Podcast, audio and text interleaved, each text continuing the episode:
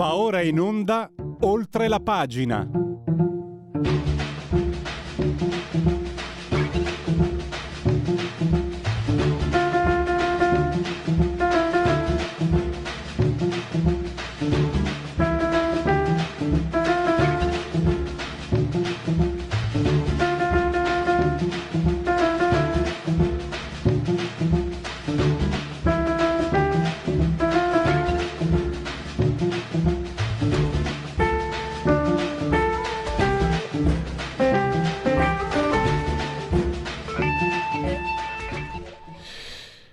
La pagina di Radio Libertà, gli applausi sono impliciti per questa meravigliosa sigla che ho scelto io di persona. E entriamo subito nel vivo della trasmissione perché parliamo, eh, parliamo di Ucraina, parliamo di situazione russa e io uh, ve lo dico. Mm, personalmente non, eh, sto cercando di evitare eh, di, di mettermi da una parte o dall'altra, sto cercando di capire però una cosa è inequivocabile, da qualsiasi parte, molti di voi so che sono con Putin, altri meno, altri per niente, però se dopo 84 giorni tu, grande Russia, sei ancora lì, che non riesci a mettere sotto l'Ucraina, e, e, diciamolo che per il leader, per Vladimir Putin, quella lì comunque sia, una sconfitta, sarà una sconfitta. Perché? È un pensiero che mi è venuto stanotte e mi, è, mi, ci sono affezionato perché l'ho trovato bello. Anche nel caso Davide l'Ucraina dovesse perdere, a vincere non sarà Golia, a vincere sarà Pirro. Questo è un bel pensiero, ogni tanto se è un bel pensiero mi ci affeziono, ma non dovrei. Invece bei pensieri li ha esposti ieri, come sempre, Marino Longoni, eh, con, direttore, eh, con direttore di Italia Oggi e direttore di Italia Oggi 7. Lo abbiamo al telefono, lo saluto e lo ringrazio. Benvenuto direttore. Ciao, buongiorno a tutti. Allora, tu hai fatto tre considerazioni fondamentali sulle quali eh, si costruisce il percorso di una, di una, missione non compiuta da parte di, di Putin. Allora, partiamo anche da, da, questa, cioè il formidabile esercito russo, la Russia con l'Ucraina, eccetera. Eh, questo è, è significativo. Eh, qualcuno dice no, ma è strategico, qualcuno dice no, ma no, ma no, ma, ma alla fine eh, siamo al eh, 19 di, di, maggio, il conflitto è iniziato il 24 di febbraio i numeri questi sono, Marino. Questo è il primo dei paradossi. Ti ricordi, il 24 febbraio tutti, anche gli analisti più qualificati, davano due o tre giorni di tempo alla, alla Russia per conquistare Kiev, per far fuori Zelensky lo stesso Zelensky, mi ricordo un video che fu diffuso anche dai personali in cui lui, un video drammatico, disse questa è l'ultima volta che mi vedete, insomma, si sentiva spacciato, aveva rifiutato l'aiuto degli americani che volevano farlo, portarlo fuori dall'Ucraina e si sentiva spacciato perché sembrava che questa formidabile macchina della guerra che i russi avevano preparato per mesi e mesi avrebbe strittolato in breve tempo. Invece sono passati quasi tre mesi e siamo ancora qua. E questo sì, io ricordo anche inter- interventi di, di, di esperti di, di, tattica militare, evidentemente diplomati all'Accademia Militare Molinari, nel senso di, Sambuca. no, era pronosticavo 7-8 giorni, ma proprio massimo, massimo 10 è già, è già va male. Ma... No, ma anche i servizi segreti americani, cioè tutti erano convinti che, Russi, eh, che Putin l'avrebbe fatto fuori in pochi giorni. In effetti si vedevano file sterminate di carri armati, gli ucraini avevano lasciato che gli prendessero la Crimea senza sparare un colpo, quindi cosa potevano fare? E invece, invece no, invece le cose non sono così. Questo è, è solo il primo aspetto paradossale. Il secondo aspetto paradossale è invece sulla comunicazione. Eh, Putin dice che non è una guerra, è un'operazione militare speciale, con, ha creato questo eufemismo ridicolo che ha avuto come primo effetto quello di renderlo, eh, di, di, di annullare, azzerare la sua credibilità agli occhi del mondo civile e di mettere in mostra a questo punto tutta la falsità, tutta l'ambiguità del suo sistema di comunicazione. Di fatto lui e i suoi portavoce non fanno altro che dire esattamente il con- sempre solo il contrario di quello che pensano e di quello che fanno. Dicono che non invadono l'Ucraina e il giorno dopo la invadono. Dicono che non fanno questo e il giorno dopo lo fanno. Dicono che cioè, ormai è, è come se loro pretendessero di trasformare il nero in bianco, il bianco in nero e viceversa è, una, è una, una, cosa grottesca e miserabile che obiettivamente all'interno della Russia apparentemente sembra funzionare, anche se io non ci credo molto che i russi siano troppo convinti. Ho parlato con qualche russo, con qualche ucraino, loro di natura diffidano ormai, dopo, dopo aver sperimentato il potere sovietico, di natura diffidano a priori delle informazioni ufficiali che arrivano dagli organi ufficiali. Quindi che tutti loro siano così convinti della sua propaganda mi pare un po' strano. Ecco, posso farti un'obiezione eh, che, sì. vale, che, per te non vale e non vale neanche per me, ma che ho sentito sollevare.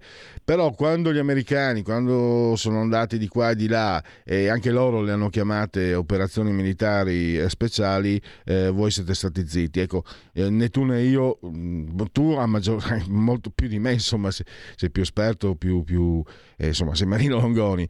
Però, però c'è del vero vero, no? nella, nella, grande informazione gli americani sempre gli sceriffi del mondo buoni e le loro sono sempre operazioni militari speciali, allora perché eh, no, siete stati zitti quella volta e adesso invece i, i russi li prendete in giro?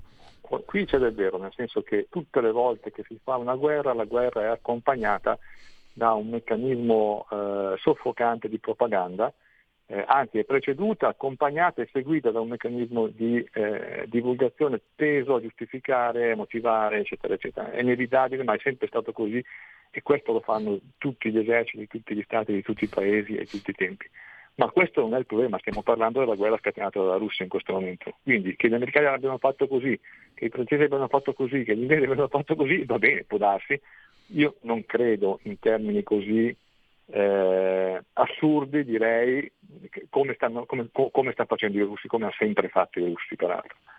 Eh, però va bene, l'hanno fatto anche loro, ok, ma adesso stiamo parlando di cosa stanno facendo i russi. Ah, ah, ah Marino, scusami, eh, eh, una mia curiosità.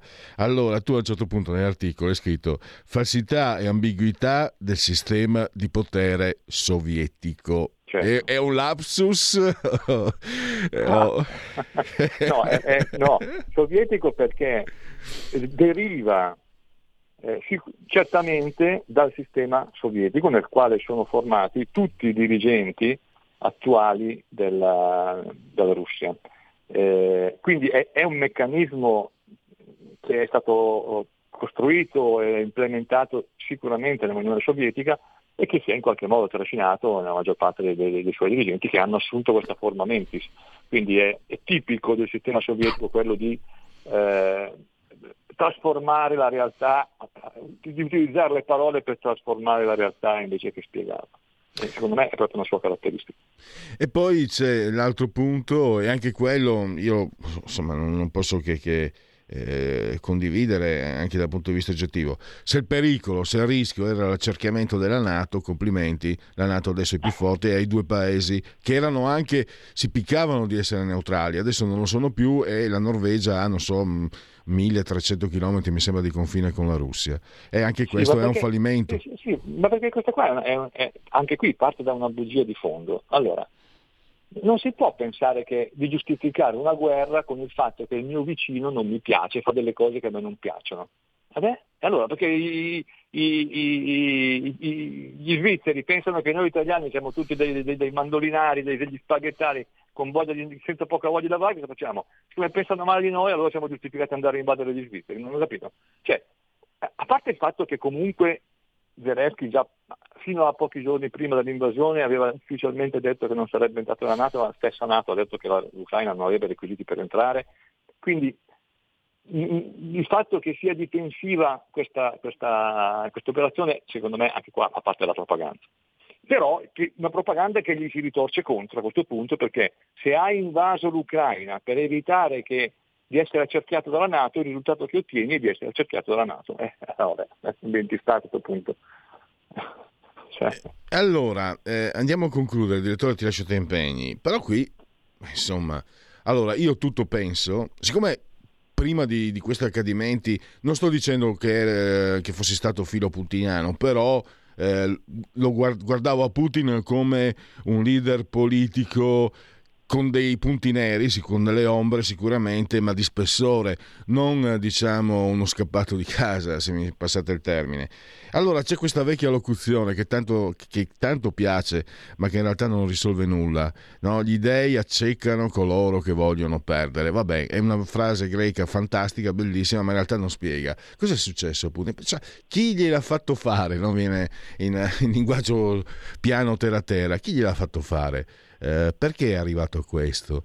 Non poteva, non poteva, continuare con le sue critiche. Tutto sommato, se, dimmi se ho torto, le sue critiche all'Occidente, vedendo come comunque l'Occidente si è diviso sulle, sulle sanzioni, eccetera, non erano infondate. Biden, onestamente, eh, non è Reagan, insomma, eh, posto che Reagan sia stato un grande, un grande leader. Cioè, certe cose che lui ha detto di noi, dell'Occidente, erano anche fondate ed è anche per questo che tanti occidentali hanno avuto simpatia e le hanno tuttora.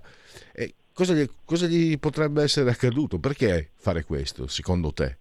Allora, me lo sono chiesto diverse volte e la spiegazione di fondo che ho trovato è una parola russa che credo si pronunci Ruski Mir.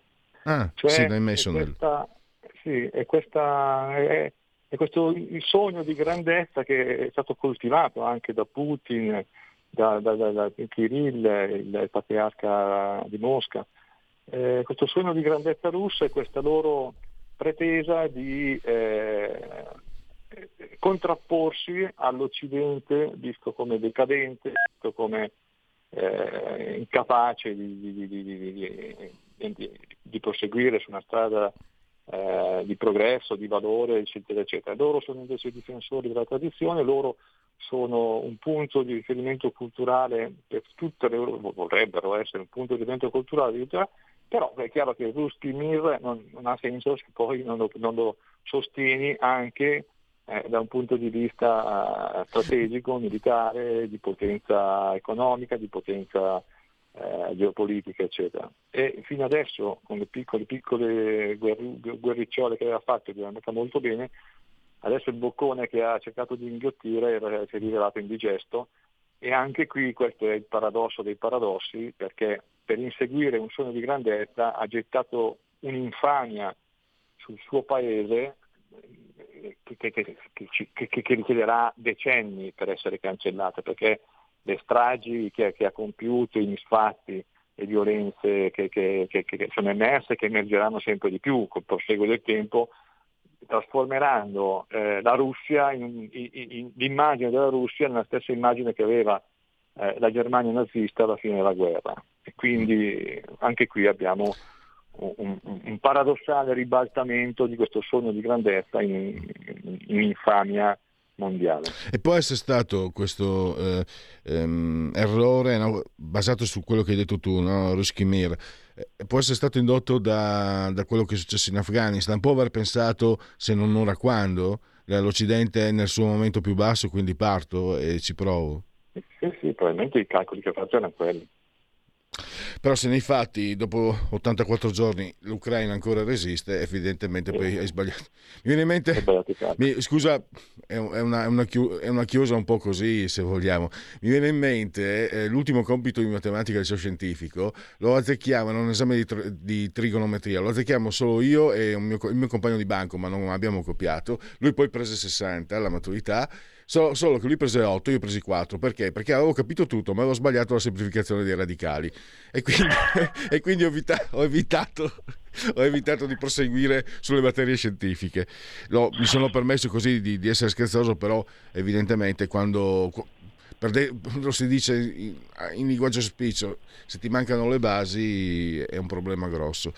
Allora, io ringrazio ancora Marino Longoni perché come sempre si è messo a disposizione degli ascoltatori di Radio Libertà, grazie anche per la tua chiarezza espositiva consueta e a risentirci presto, direttore. A te, buona giornata, buona giornata a tutti. Allora, no, no, dottor Federico Borsari assiso saldamente eh, sulla tolda di comando in regia tecnica. Non è una bugia, non è una bugia. Ero anche sorpreso perché, ah, il professore, oh, che non mi potevo vedere, ma sei solo tu?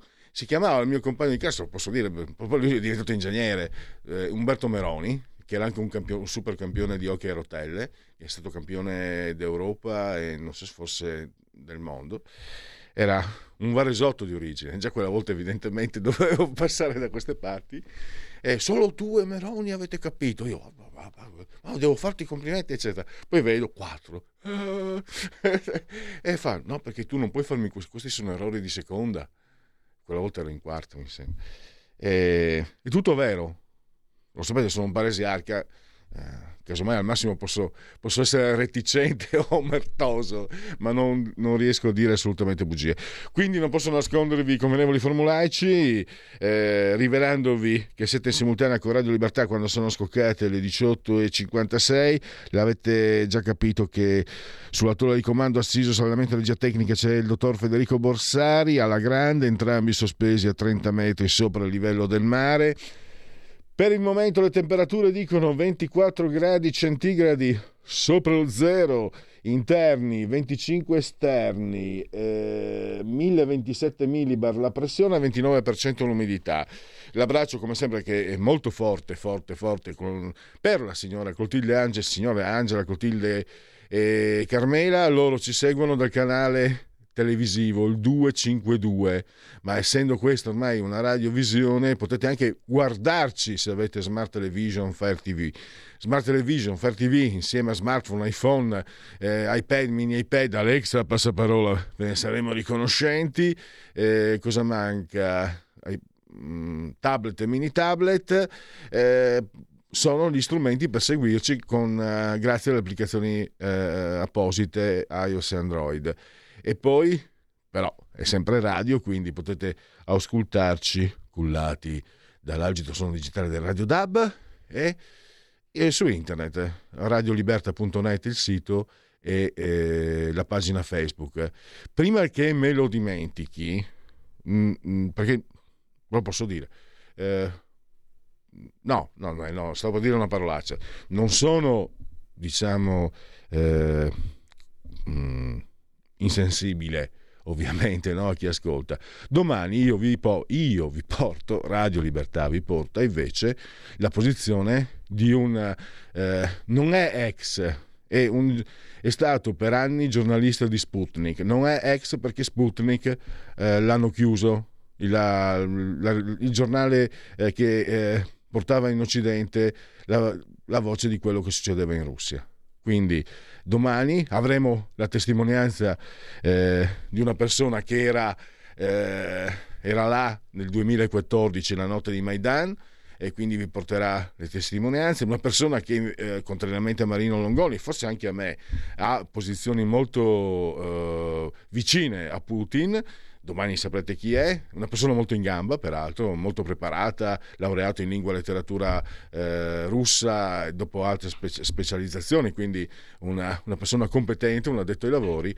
E domani quindi eh, sentirete una posizione completamente opposta perché io eh, sto cercando nel mio piccolo di, di, fare, di fare, questo, di portare eh, pluralità di voci e quindi quelle, mm, tutte voci che a me sembrano attendibili e meritevoli di attenzione. Poi ognuno eh, ovviamente come sempre eh, conclude, concluderà, mh, mm, arriverà alle sue personali eh, conclusioni. dunque, facciamo così, il Segui la Lega lo facciamo dopo e se ci riesco non erano tanti, quindi se ci riesco provo a leggere i sondaggi. Eh, ce n'è uno solo, stai calmo Federico, che guarda, 30 secondi mi bastano. Fratelli d'Italia 22%, questo è un uh, EMG. PD 20,5, Lega 15,9, 5 Stelle 13,3, Forza Italia 7,8, Calenda 4,8, Renzi 3,6. Time out.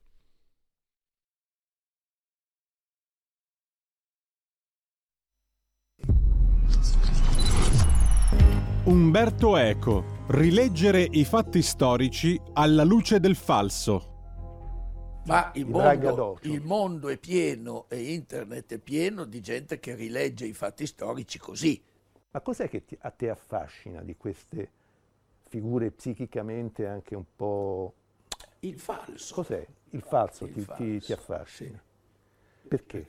Perché ho sempre teorizzato che il segno è quella cosa che ci permette di mentire.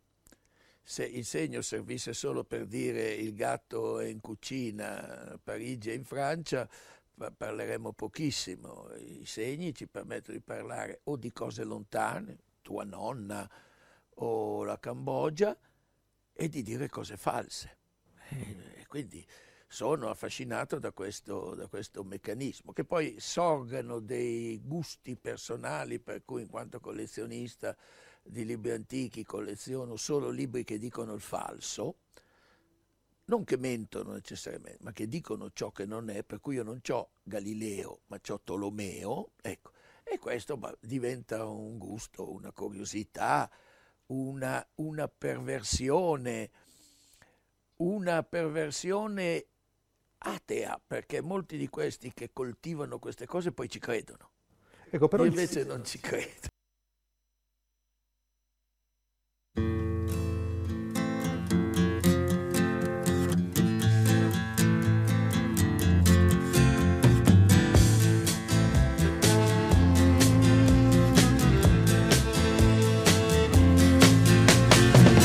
shots ring out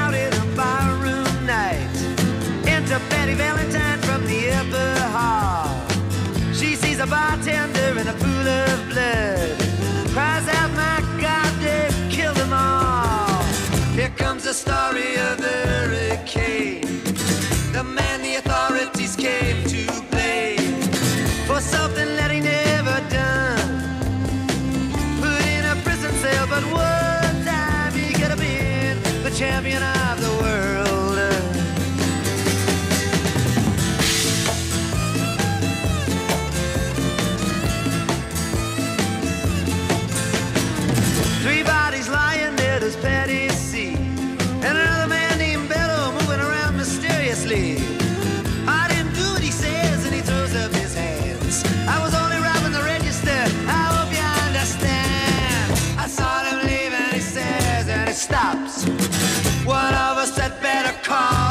cops.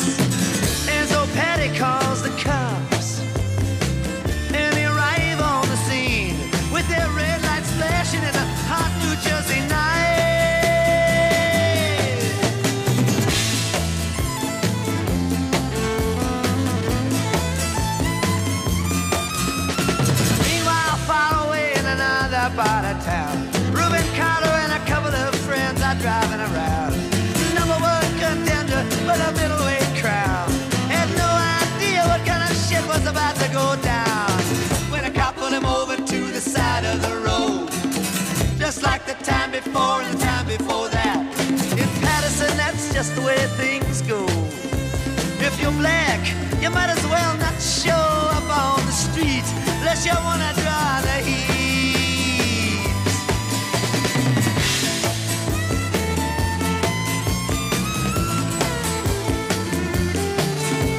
Alfred Bellow had a partner and he had a rap for the cops. Him and other Dexter Bradley were just out prowling around. He said, I saw two men running out They looked like middleweights.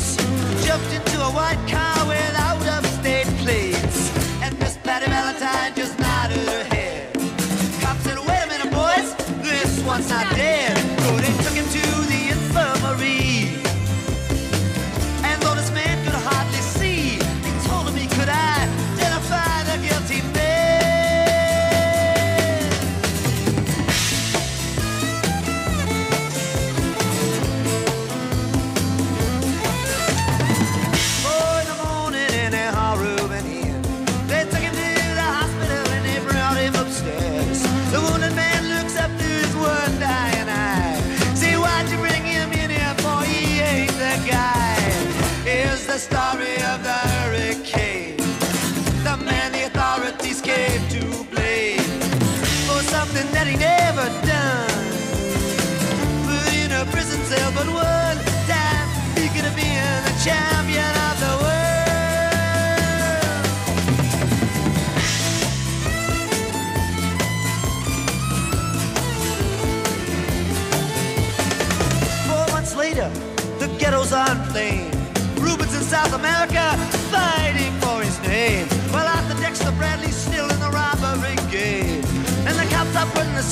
always looking for somebody to blame. Remember that murder that you happened in a bar. Remember you said you saw the getaway car. Thinking like the playboy with the law. Think it might have been that fighter that you saw.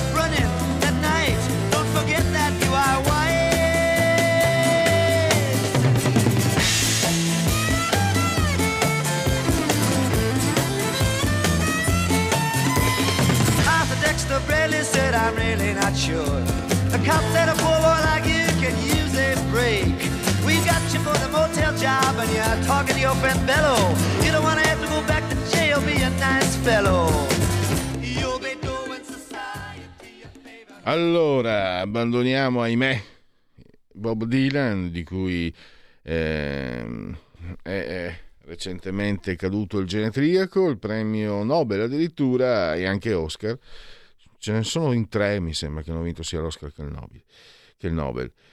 E abbiamo parlato, diciamo, dei punti in cui eh, si può dire, almeno dei fatti, si può arrivare alla conclusione che Putin, senza compiacimenti di parte, non da parte mia, che Putin eh, sta eh, eh, perdendo questa sta prendendo anche la situazione di mano. C'è un punto invece dove eh, Putin può registrare eh, una, diciamo, una situazione a suo favore quella delle eh, sanzioni, perché ieri anche, lo sottolinea il nostro ospite che subito andrò a introdurre, che è Sandro Iacometti di Libero, anche un eh, europeista convinto come Mario Draghi ha dovuto eh, dare il via libera al secondo conto con la Gazprom Bank. E il secondo conto diciamo fa pensare che Uh, sia quello utile per pagare in rubli, cioè come ha chiesto Putin.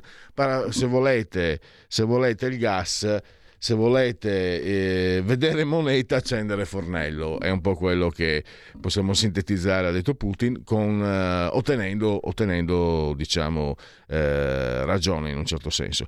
Sandro Iacometti, lo abbiamo al telefono ti, di Libero Eccoci. e grazie per essere qui. E allora, eh, come... Eh, come, come stanno andando le cose? Alla fine... Eh, Prego. Male, male. Come, come hai detto giustamente tu, la guerra del gas e dell'energia per ora l'ha vinta ampiamente Putin, anche per, diciamo, per abbandono dell'avversario, poi perché eh, l'Europa diciamo, non ha fatto grande resistenza, o, o perlomeno ha fatto di tutto per, eh, per perdere questo, questo duello. E- e oggi, guarda, proprio poco fa eh, dal, dal Cremlino hanno annunciato che la metà delle, delle società europee ha già aperto il secondo conto in rubli, che è esattamente quello che aveva chiesto Putin. Il quale, eh, fra, fra- l'altro, la, la notizia è passata un po' sotto traccia, però tra mm, la, la- la fine di, eh, all'inizio di maggio eh, la Gazprom ha mandato un'altra lettera alle società sostenendo che eh, la banca centrale russa non sarebbe più stata eh, coinvolta nelle operazioni di conversione della valuta. Questo può sembrare una stupidaggine, però in realtà era il, eh, uno dei punti centrali che sembrava oggetto di dibattito in Europa sulla possibile violazione delle sanzioni per l'apertura del secondo conto. E, e quindi diciamo, questo dimostrava che in realtà eh, probabilmente quello di Putin era ed è un blef, nel senso che eh, se l'Europa si fosse mostrata decisa, compatta, come ha fatto su altri fronti eh, relativi diciamo, al conflitto, forse Putin avrebbe fatto retromarcia, eh, però così non è stato perché eh, purtroppo ad oggi quando eh, ormai alcuni paesi già hanno dovuto subire eh, diciamo, le conseguenze del mancato pagamento in rubli, altre si sono adeguate, e piano piano le scadenze si sono affastellate entro maggio insomma, eh, più o meno tutti devono saldare le fatture e, e la questione diciamo, è arrivata insomma, a- a- a- al momento in cui bisogna prendere delle decisioni e ad oggi a eh, un mese e mezzo di distanza da quando eh, è, è stato emanato il primo decreto sul pagamento in rubli, l'Europa non è riuscita a produrre uno straccio di parere legale, un documento, un foglio, un, un qualcosa di concreto. Quindi le società, in mancanza di eh, un'indicazione precisa messa nero su bianco dall'Europa, eh, non hanno potuto opporre alla Gazprom una, eh, una normativa diciamo, che impediva di eh, di, di, che impediva loro di eh, eh, aprire il secondo conto e, e accettare questo tipo di, transazione imposta eh, dal, da Mosca. E, e, e quindi eh, tutti hanno dovuto comportarsi di conseguenza e alla fine, come dicevi tu e come ho scritto io, persino Draghi, che insomma è, è, è il super europeista, è, l, quello insomma, che crede di più nell'Europa, è più europeista di, di, di Bruxelles della stessa Commissione, insomma è il, il fan numero uno della, uh, dell'Unione Europea eh, ha dovuto accettare che, eh, che, l'ENI aprisse il secondo conto in rubli e, e, e quindi desse, diciamo, cedesse al, al, ricatto di Putin. E da questo punto di vista alcuni giornali oggi titolano questione chiarita perché l'Europa fa, ha detto che va bene così, l'importante è non pagare in rubli. Continuano, anche ieri Gentiloni, continua l'Europa Timmermans continuano tutti a dire che pagare in rubli significa violare le sanzioni, che i contratti prevedono il pagamento in euro che, o in dollari e che le nostre società eh, europee stanno tutte pagando in euro o in dollari. Continuano a far finta che non ci sia il, il discorso del secondo conto e della conversione, cioè nessuno interviene in maniera precisa, poi con grande confusione, dichiarazioni contraddittorie, un giorno dicono che si può aprire il conto, un giorno che non si può aprire, un giorno che l'importante è pagare in dollari poi, o in euro e poi quello che succede non ci importa.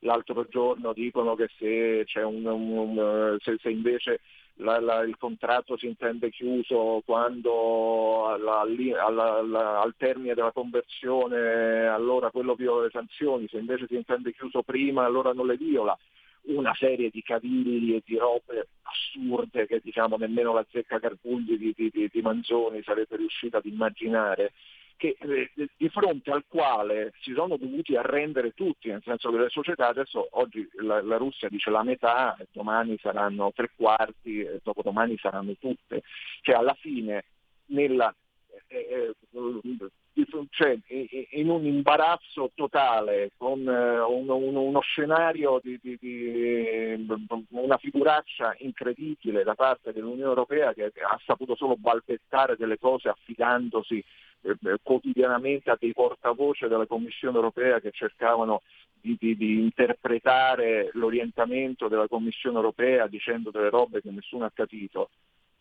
sì, eh, perché io, eh, Sandro, scusami, riprendo per il tuo articolo perché ieri eh, io l'avevo anche letto, no? se si apre, nessuno vieta di aprire un conto per il pagamento del gas in euro, certo. se, se, se, se ne apre un secondo in rubli eh, c'è il rischio di procedura di infrazione. Però tu hai scritto che il portavoce interpellato sulla questione è rimasto nel vago.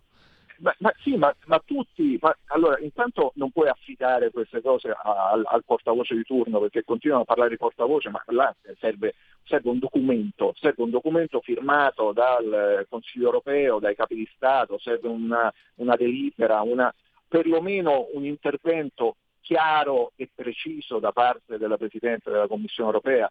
Non c'è stato, quindi aprire il secondo conto in rubli non viola niente, cioè non c'è nessuna indicazione da parte dell'Unione Europea che dice che non si può aprire il secondo conto in rubli. Poi ci sono delle indicazioni per cui dice no, ma su, sui meccanismi della conversione, perché nessuno paga in rubli, cioè questo era chiaro, cioè nessuno eh, prende i rubli e, e, e li dà a Gazprom tutti pagano in euro e in dollari, ma il meccanismo ipotizzato dalla Russia, che è quello che fa comodo alla Russia, è fare in modo che ci sia un conto intestato alla stessa società aperto in valuta locale, in rubli, e quindi effettuare questa conversione per cui alla fine uno paga in euro, ma dentro le casse del Cremlino arrivano i rubli. E, e, la conversione avviene su due conti che sono tutti intestati alla stessa società, quindi diciamo, è chiaro che non c'è il pagamento diretto in rubli, ma c'è il pagamento indiretto in rubli. Su questo meccanismo escogitato da Putin l'Europa è stata incapace di, di, di prendere un, una qualsiasi decisione, cioè non ha detto sì, non ha detto no e ancora si continua oggi a rimanere in questa che a un certo punto Draghi da Washington ha, ha definito, perché ha capito che c'era questa situazione, ha definito la zona grigia, ma tu non puoi avere nel momento in cui c'è un, una, una, una, situazione del genere lasciare una zona grigia su un tassello, su un, un punto così importante nel, uh, nel, nel proseguimento diciamo, del conflitto e del, nel, così determinante anche per l'evoluzione dello scenario. Cioè, è chiaro che Putin ha bisogno di quei soldi e noi abbiamo bisogno di quel gas. Allora, eh, eh, bisogna eh, trovare delle soluzioni, cioè, all'inizio Draghi l'aveva risolta con la battuta, volete il condizionatore o la pace, Vabbè, adesso si è capito che non, non, era più così la questione e alla fine anche lui ha dovuto ammettere che insomma, l'Europa da questo punto di vista ha fallito, cioè, è, è stato un fallimento totale perché non c'è stata né l'accettazione del principio per cui sì, abbiamo sbagliato negli anni passati e non ci siamo resi indipendenti dal punto di vista energetico e quindi adesso siamo costretti a cedere al ricatto di Putin sull'energia, né c'è stata la, il, il, coraggio o la, la, la capacità di, di, di, di, avere la schiena dritta e dire sì, signori, qua adesso facciamo il razionamento, eh, staremo senza energia, in qualche modo si farà, però non cediamo al ricatto e non, eh, e non, e non accettiamo questa, questa, questa condizione particolare di pagamento richiesta da Putin, che io sono convinto che se l'Europa si fosse mostrata decisa fin dall'inizio, cioè nessun tipo di pagamento diverso da quello fino ad oggi effettuato sarà consentito, e io credo che Putin a un certo punto avrebbe fatto un passo indietro, perché io credo che come noi non possiamo rinunciare al suo gas, lui non può rinunciare ai nostri soldi. Quindi è stato un gioco a poker, diciamo, no? una partita a poker o, eh, a, chi arrivava fino alla fine, cioè chi è riuscito a mantenere la freddezza fino alla fine. L'Europa si è gretolata da questo punto di vista, perché c'è stata una, una, uh, un, una serie di, di, di iniziative imbarazzanti e, e, e, devo dire la verità anche questo, questo famoso piano Repower EU eh, eh, presentato ieri, insomma eh, eh, sono pannicelli caldi eh, perché i, i, soldi intanto sono quelli vecchi del, del recovery eh, raschiati insomma, dal fondo del barile dei prestiti avanzati e quindi usiamo quelli. Poi si continua a insistere sul eh, il discorso delle rinnovabili che è chiaramente una strategia di medio periodo ma non è nell'immediato e, e, e l'unica soluzione nell'immediato qual è? Eh, eh, riprendendo il discorso di Draghi che ormai eh, eh stanno appesi lì perché non sanno più che dire, eh, spegnete i condizionatori. Cioè, adesso sinceramente che la battaglia a Putin la facciamo spegnendo i condizionatori, un discorso è che si dica in una conferenza stampa con, con, quasi come provocazione, come battuta, un altro discorso è che eh, un, un, esponente di rilievo della Commissione europea ehm, eh, dica seriamente che il, il, piano dell'Europa per liberarsi da Putin è spegnere i condizionatori o accenderli più in là possibile nell'estate.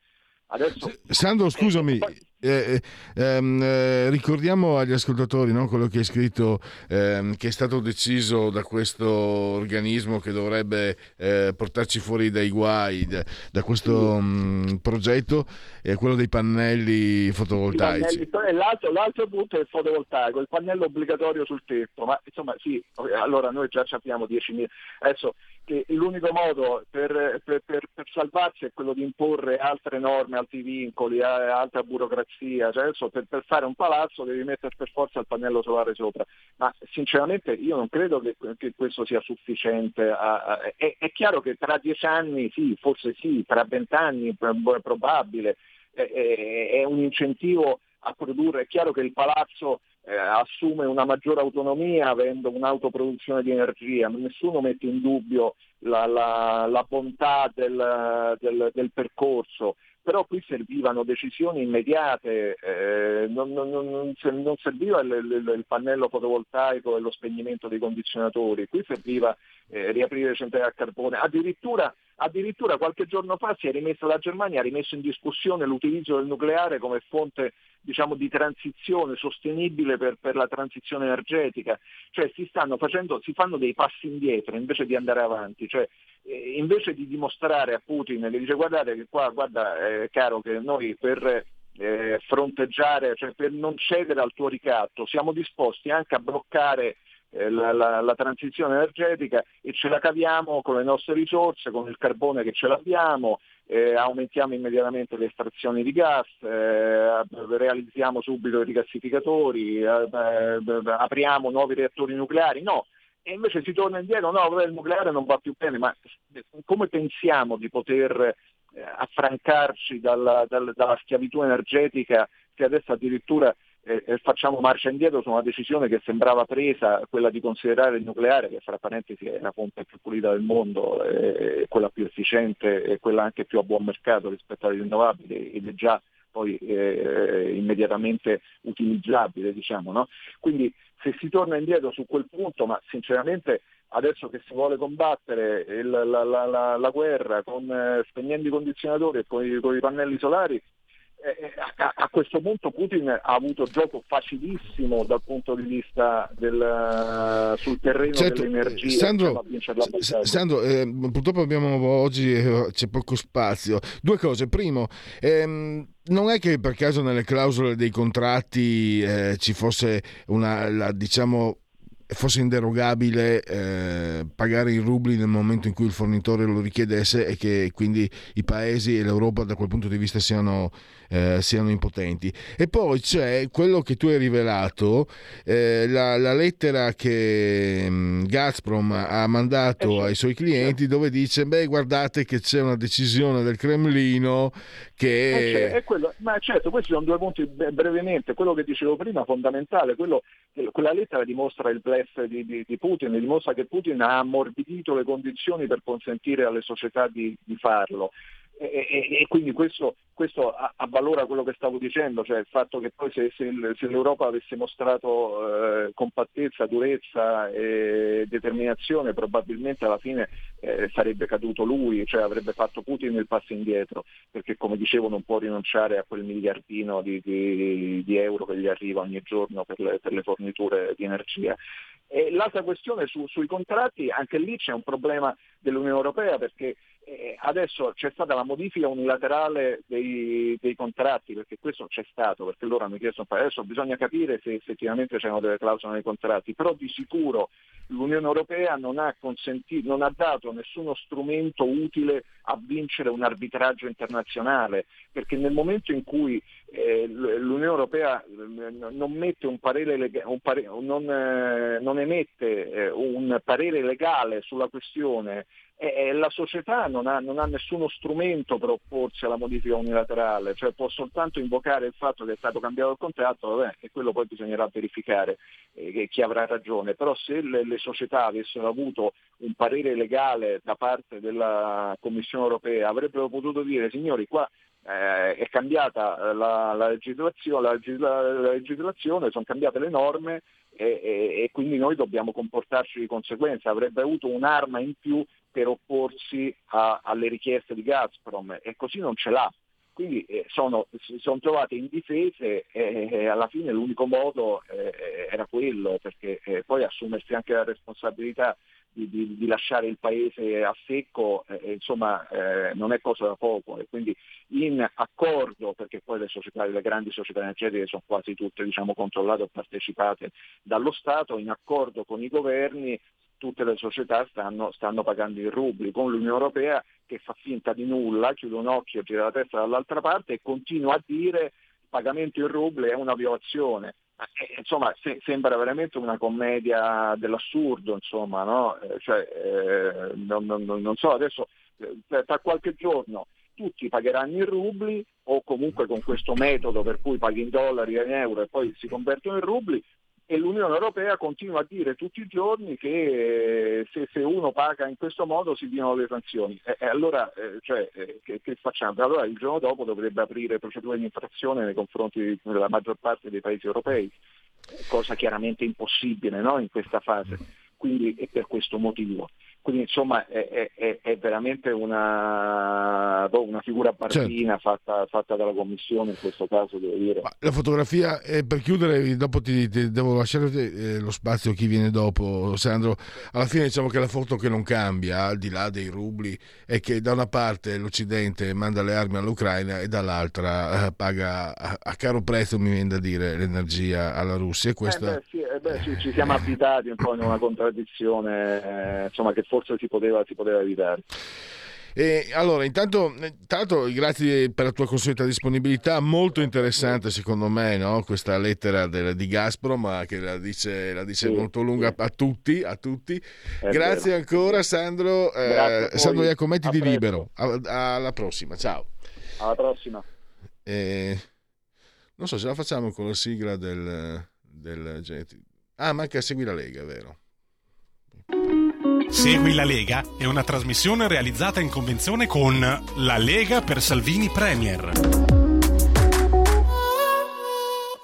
A Cipicchia il tempo è poco, l'acqua è poca, ossia scarseggia e la papera non galleggia. Due per mille per la Lega, Lega Online legaonline.it, scritto legaonline.it, vi potete iscrivere, 10 euro che si possono versare eh, tramite PayPal senza che nemmeno vi sia necessità che siate iscritti a PayPal, eh, poi il codice fiscale, poi i dati, quindi verrà recapitata la maggiore per via postale la tessera Lega Salvini Premier quindi D43 di, di, di Domodossola 4 voti matematica eh, 4 voti matematica per quello io dico 4 voti matematica ve l'ho rivelato è rimasto indelebile nella mia memoria. Eh, 3 il numero perfetto cioè il 2 per 1000 gli appuntamenti. Vediamo quelli non quelli del passato ma quelli del futuro.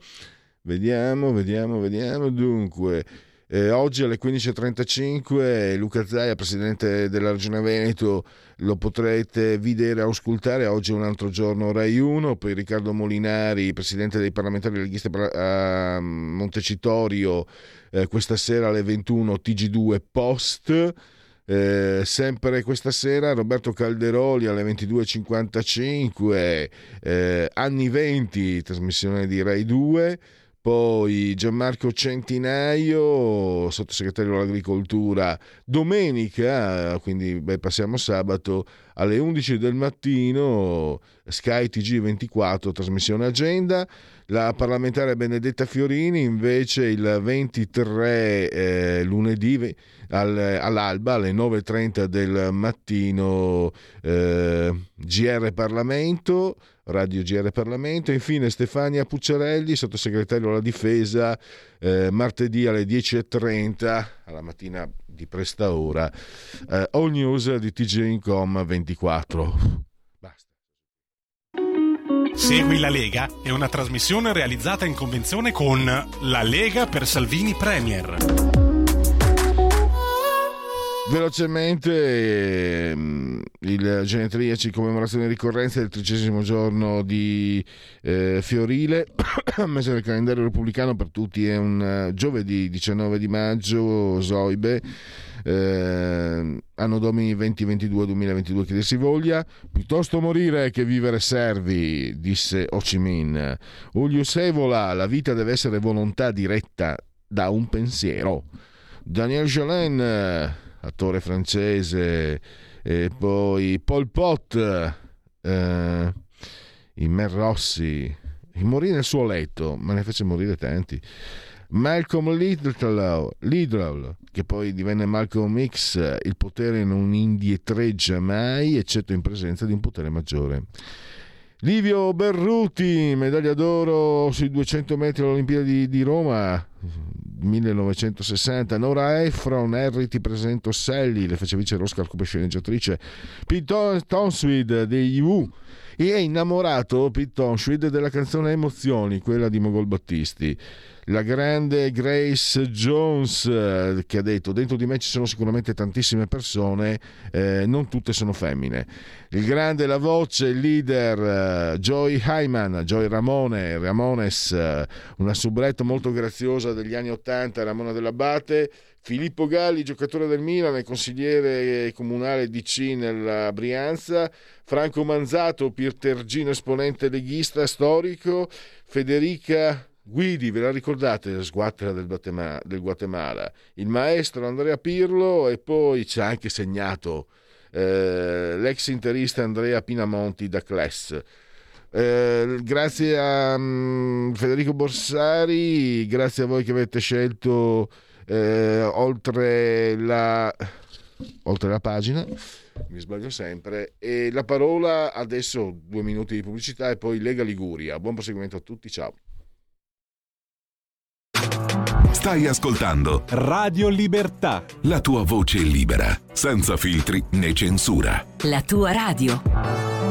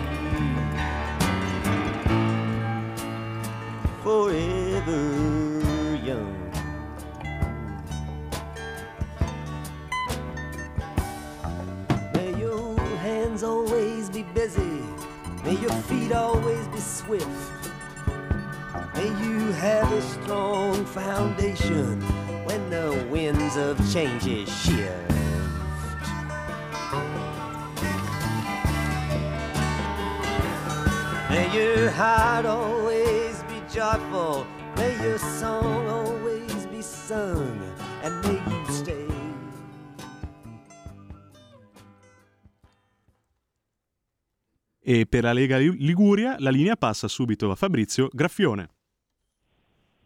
Buongiorno a tutti da Genova e dalla Liguria. Oggi siamo sui 28 gradi, ci sta benissimo, c'è un sole bellissimo e acqua pulita, un filo freddina ma eh, in questi giorni abbiamo già visto un sacco di gente andare al mare a fare i bagni ricordo che eh, la Liguria numero uno per bandiere blu in Italia, ben 32 bandiere blu nel 2022. Passiamo subito al nostro primo ospite della mattinata che è il nostro consigliere comunale di Genova, Fabio Ariotti. Ciao Fabio, ci sei?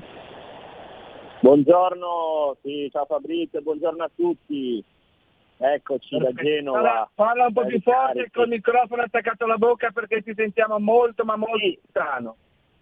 Mi allora, dunque, elezioni comunali a Genova si vota domenica 12 giugno può questa campagna elettorale insomma mh, si sta infiammando oltre diciamo alle schermaglie politiche e civili, devo dire, del tutto civili tra il candidato sindaco del centrodestra Marco Bucci sostenuto dalla Lega e il candidato del centro-sinistra Ari dell'Astrologo, poi ci sono anche gli altri, ma comunque loro sono i due duellanti principali.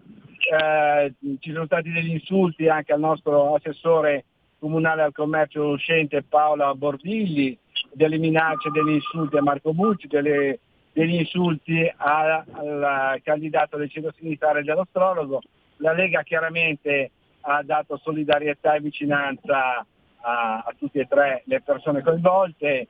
Ecco, tu che la stai vivendo un po' in prima persona questa sì. campagna elettorale, com'è Fabio? Ma sicuramente dobbiamo fare il possibile per riconfermare il nostro sindaco, per portare avanti i progetti e già alcuni raggiunti, eh, obiettivi importanti e altri ancora da raggiungere. Ci stiamo lavorando, abbiamo già portato a casa diversi risultati importanti per la città e per il territorio.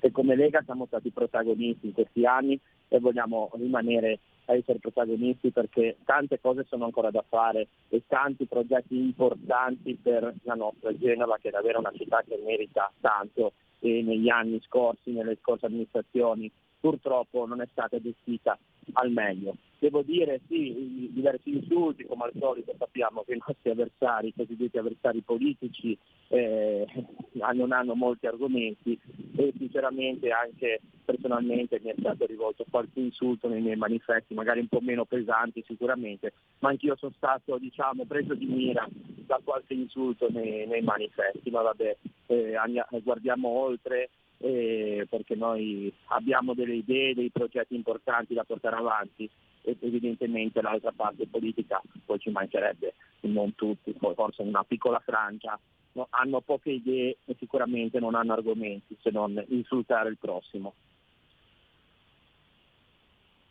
Ecco, ti chiedo Fabio gentilmente di avvicinare il microfono alla tua bocca e di parlare forte, più forte perché si sente un po' piano collegamento telefonico e ti ringrazio. Ecco, allora, eh, eh, dunque, sentito, voi, sì, voi siete già in campagna elettorale e, e tra l'altro eh, Matteo Salvini eh, è, è, in programma il suo arrivo qui a Genova eh, lunedì e lunedì sera ci sarà anche l'incontro con i vari militanti, la cena della Lega, ricordo, al, al, Lido, al Lido qui a Genova, giusto? Sì, siamo pronti ad accogliere il nostro segretario federale, come sempre che lui ha sempre diciamo, riportato la Lega a grandi livelli, soprattutto a percentuali altissime. Adesso dobbiamo riprenderci qualche consenso che magari è andato qua e là, ma sicuramente la gente si ricorda del lavoro fatto a livello nazionale da, da Matteo e a livello territoriale dal nostro gruppo. Quindi siamo pronti ad accoglierlo, saremo tutti presenti nella cena del 23 e lui ci darà la carica giusta per portare avanti questa campagna elettorale dove siamo davvero in prima linea su ogni situazione, ogni, ogni, ogni angolo della città e ogni quartiere, dai quartieri popolari ai quartieri del centro e del Levante. Ecco, ti volevo chiedere, sono tanti diciamo, eh, i gazebo in città Genova e comunque sono tanti i nostri consiglieri sia eh, comunali sia anche mu- municipali che partecipano a questa competizione elettorale, tra gli altri ricordo eh, per esempio il candidato al municipio eh, di, di San Pier d'Arena e San Teodoro, Fabrizio Radi. E, e tu come ti stai muovendo? Quale zona stai più picchiando Fabio? Ma sicuramente facciamo il tifo per tutti i municipi, soprattutto per Fabrizio nel centro-ovest, speriamo di vincere anche quel municipio, è importante, sarà importante cercare di vincere in ogni municipio, perché abbiamo visto un po' le difficoltà eh, nei municipi gestiti dall'altra parte politica purtroppo spesso hanno solo messo il bastone tra le ruote al comune e al sindaco invece che collaborare con, per tutta la città. Ma sicuramente beh, io adesso mi trovo in, in giro per il ponente a dare volantini, a incontrare gente, ogni giorno abbiamo diversi incontri davvero in tutti i quartieri del nostro territorio. Quindi dobbiamo incontrare gente, parlare continuiamo comunque a fare segnalazioni che ci, che ci arrivano e le portiamo avanti perché fino al 12 giugno siamo ancora in carica. Io personalmente come consigliere delegato di Genova, anche per i quartieri popolari, ci siamo mossi molto, ci sono progetti importantissimi che arriveranno dal bonus efficientamento energetico, da altri lavori di manutenzione straordinaria e quindi davvero posso parlare ad esempio una, una, un progetto portato avanti, raggiunto l'abbattimento della cosiddetta diga di Begato, un ecomostro costruito dalla sinistra negli anni 70-80 che finalmente abbiamo abbattuto e adesso siamo pronti per la ricostruzione di tutto il quartiere. Ecco, ti chiedo ancora una volta di avvicinare la bocca al microfono, di parlare ancora più forte, perché ti sentiamo veramente lontano Fabio, scusami, abbi pazienza, ci eh. sono dei problemi tecnici evidentemente con la linea, quindi ti chiedo di parlare più forte. Volevo concludere con te eh, con la notizia che eh, finalmente il Giro d'Italia dopo tanti anni ritorna a Genova con il passaggio sul nuovo ponte di Genova realizzato grazie al nostro Edoardo Rixi e grazie naturalmente anche al sindaco Marco Bucci e, e arrivo in via 20 settembre nella strada principale della nostra bellissima città. Sì, spero che mi sentite perché sto gridando, non so se ci sono dei problemi, ma comunque eh, sto facendo il possibile per farmi sentire più, il più possibile. Sì, è una grande cosa, una gra- un grande evento per tutta la città il passaggio del Giro d'Italia, soprattutto nel ponte San Giorgio, ricordiamoci purtroppo l- la tragedia che è avvenuta, ma anche la ricostruzione in tempi brevi e il progetto portato avanti inizialmente o dal nostro Edoardo e con la collaborazione del sindaco, direi un grande lavoro e una promessa mantenuta. E quindi è sicuramente uno scenario unico che arriva poi nel centro cittadino e la nostra città è bella veramente tutta da Levante a Ponente e sono contenti e siamo orgogliosi di poter ospitare il Giro perché è un evento unico, non solo italiano ma a livello internazionale. Benissimo, ti ringraziamo ancora, ti auguriamo buona giornata e buon lavoro. Ciao Fabio. Grazie, grazie a voi, buona giornata a tutti, viva la Lega. Viva la Lega, grazie ancora al nostro consigliere comunale di Genova, Fabio Ariotti e passiamo al nostro secondo ospite della mattinata che è il capogruppo regionale Stefano Mai. Sentiamo un attimino Stefano perché lui è il eh, rappresentante referendario dell'Assemblea legislativa della Liguria, ossia del Consiglio regionale Ligure, per quanto riguarda i referendum. Come sapete la Liguria è una delle eh, nove regioni che hanno chiesto appunto che si facciano questi cinque referendum. E adesso Stefano dovrebbe un attimino raccontarci eh, quali sono e perché bisogna votare il 12 giugno sì a tutti e cinque i referendum. Ciao Stefano, ci sei? Ciao Fabrizio, sì, ciao, buongiorno a tutti. Tanto bisogna anche integrare questo cappello introduttivo che hai fatto, nel senso che sì, siamo stata una delle nove regioni a far approvare in Consiglio regionale questa richiesta, ma abbiamo raccolto anche decine di migliaia di firme grazie ai nostri gazebo, ovviamente grazie ai nostri militanti sostenitori e, e ai cittadini che ci sono stati a fianco in questa battaglia che ovviamente non è ancora conclusa. Eh, ed è giusto specificare in queste settimane che ci eh, separano dal fatidico giorno del 12 giugno che per noi sarà una data storica, eh, momento in cui eh, proveremo a eh, dare il nostro contributo per migliorare questa giustizia, per farla diventare una giustizia giusta. I referendum sono cinque, ahimè, eh, noi ne avevamo proposti sei, ma uno tra quelli più importanti a cui tenevamo non è stato accolto, che era quello sulla responsabilità diretta dei magistrati.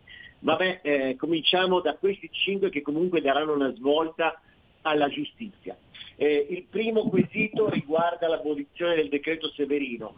Il decreto Severino è quello che sostanzialmente prevede la decadenza automatica dei sindaci in eh, presenza di una condanna di primo grado per un, un fatto accaduto. Noi sappiamo che ci sono tre gradi di giudizio nel nostro paese, siamo garantisti e finché eh, non c'è la sentenza di primo grado per noi eh, sono tutti eh, non colpevoli. Eh, invece questo decreto prevede immediatamente eh, la sospensione dagli, dai pubblici uffici e questo ovviamente crea vuoti di potere. Ma il problema è che spesso eh, dal primo grado al secondo o terzo grado di, di, di giudizio le sentenze sono state ribaltate quindi si sono creati voti di potere, voti amministrativi, quindi dei sindaci, in farla breve, che sono stati rimossi al loro incarico per eh, uno o due anni e poi sono stati reintegrati. Pensate quanto quella comunità ha perso in quel periodo. Noi non vogliamo più che funzioni in questo, in questo modo, noi vogliamo l'abrogazione di questo decreto, ma vogliamo anche comunque mantenere eh, per i giudici la facoltà di decidere se applicare o meno l'interdizione, perché ci possono essere dei casi in cui è necessario, però l'automatismo non va bene. Quindi con il sì al referendum eh, eliminiamo l'intero decreto eh, togliendo appunto questo un, eh, automatismo, ma restituendo ai giudici la facoltà di decidere se applicare o meno l'interdizione ai pubblici uffici. Il secondo eh, quesito riguarda i limiti ehm, eh, agli abusi della custodia cautelare. Ora la custodia cautelare eh, esiste ed è giusto che esista, ma negli ultimi vent'anni, eh, dati che sono stati pubblicati e resi noti da poco, ci sono stati in Italia 30.000 innocenti in custodia cautelare e 900 milioni tra risarcimenti eh, e eh, indennità. Cioè pensate il danno non solo ovviamente economico, ma il danno morale, psicologico e anche eh, diciamo, a livello di carriera de- delle persone che sono state private della loro libertà senza che abbiano commesso alcun reato o senza comunque aver subito una condanna definitiva. Quindi anche qui noi vogliamo mettere un limite a questi abusi della custodia cautelare e con il sì al referendum appunto eliminiamo questi abusi e faremo in modo che possano finire in carcere prima della conclusione del processo, quindi soltanto gli accusati di reati gravi. Ehm, quindi una volta che è stata eh, comunque accertata la responsabilità dell'imputato. Eh, passiamo al terzo quesito che riguarda la separazione delle carriere. Noi l'abbiamo chiamato eh, anche eh, le porte girevoli. Noi vogliamo che ci sia la separazione delle carriere per garantire a tutti i cittadini che ci sia, quando si troveranno di fronte a un giudice, che questo speriamo mai però quando accadrà speriamo che, eh, vogliamo che questo giudice sia veramente terzo eh, e trasparente nel suo ruolo. Eh, quindi vorremmo che il magistrato mh, mm, eh, scelga all'inizio della propria carriera se eh, essere giudicante, quindi una funzione di giudicante o requirente e mantenere quel ruolo eh, tutta la sua vita professionale. Quindi nessuno, non vogliamo nessuna commissione tra giudici e pubblici ministeri. Quindi per noi è fondamentale separare queste carriere perché è come insomma, facendo mm, un parallelismo col, col, calcio, è come se io ehm, giocassi in una squadra di calcio, poi ehm, eh, vado a fare eh, l'arbitro, no? nella stessa partita. È chiaro che è un problema che eh, capiamo tutti quanti che non può, non può, esistere e noi lo dobbiamo limitare. Quindi eh, vogliamo che vengano eh, chiarite e soprattutto separate dall'inizio le carriere. Poi abbiamo il quarto quesito, al quale ovviamente risponderemo sì, sempre sì, perché tutti i nostri quesiti referendari sono abrogativi, quindi dovremmo rispondere a tutti i cinque quesiti sì. Um, il quarto quesito eh, riguarda l'equa valutazione dei magistrati. Anche qua c'è un cortocircuito, nel senso che la valutazione delle professionalità e competenza di questi magistrati spetta al Consiglio Superiore della Magistratura. Mm, che dovrebbe decidere in base alle valutazioni, ma che sono fatte dagli stessi magistrati.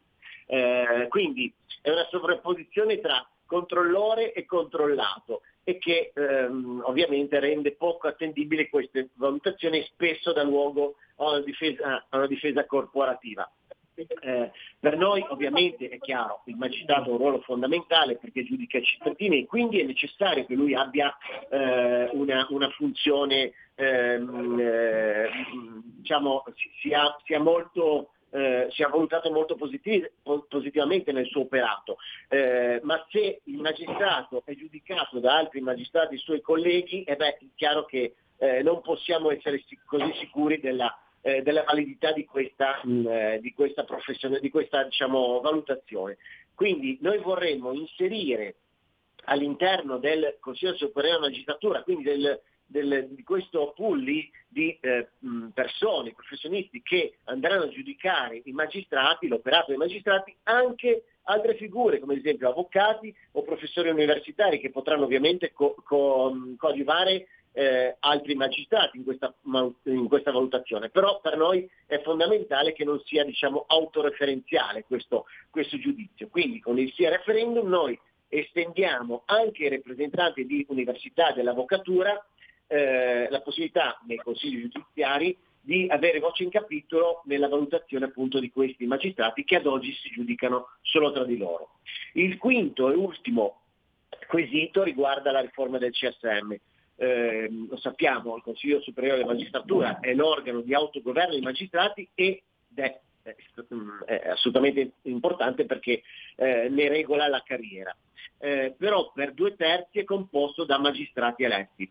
Eh, il problema dove nasce? Che per candidarsi, quindi per farsi eleggere e andare a comporre diciamo, questo consiglio, bisogna far parte, cioè tanto bisogna raccogliere delle firme, questo ehm, porta a una conseguenza che bisogna aderire ad una delle correnti, mh, tra virgolette, politiche che sono eh, eh, all'interno del sistema.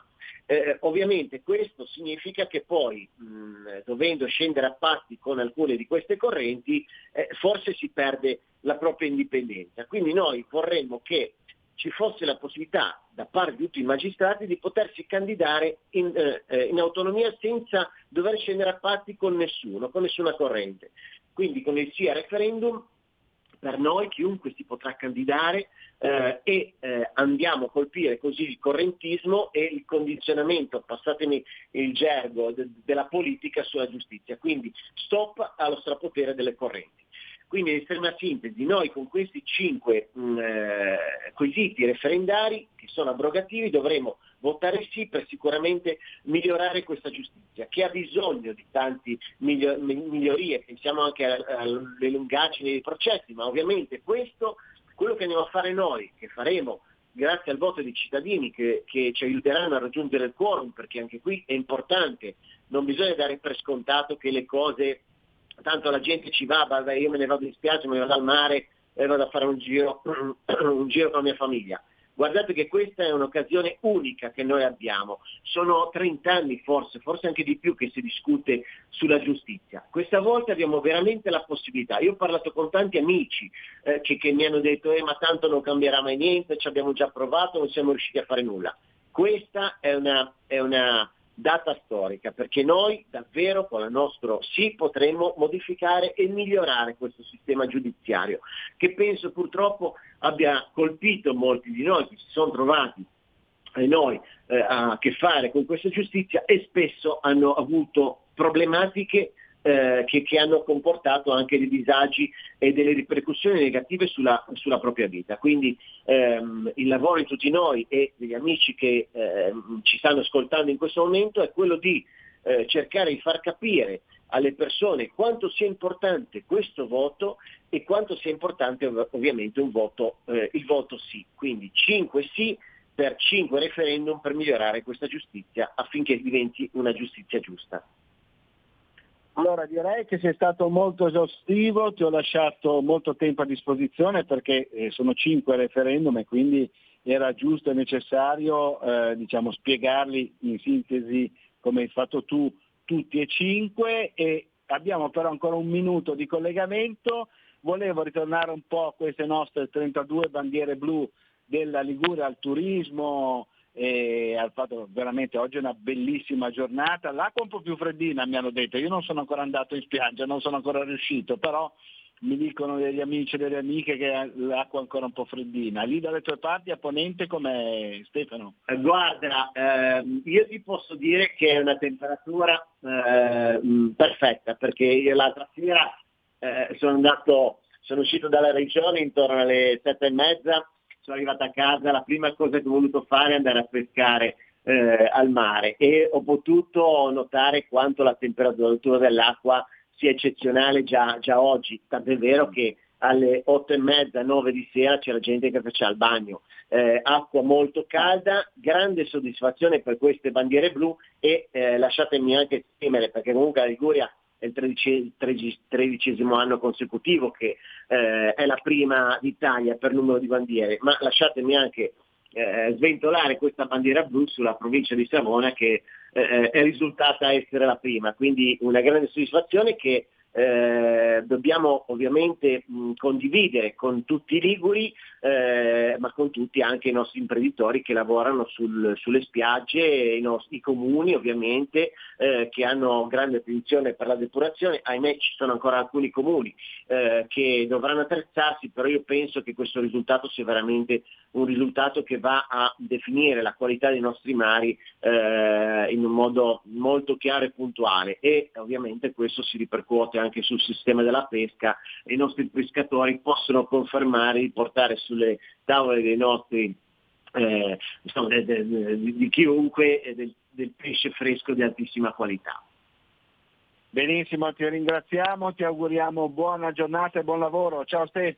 Grazie, buon lavoro a voi, ciao a tutti.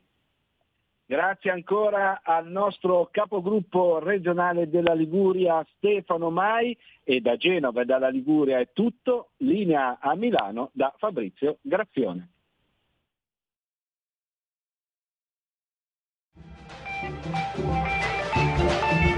Avete ascoltato oltre la pagina.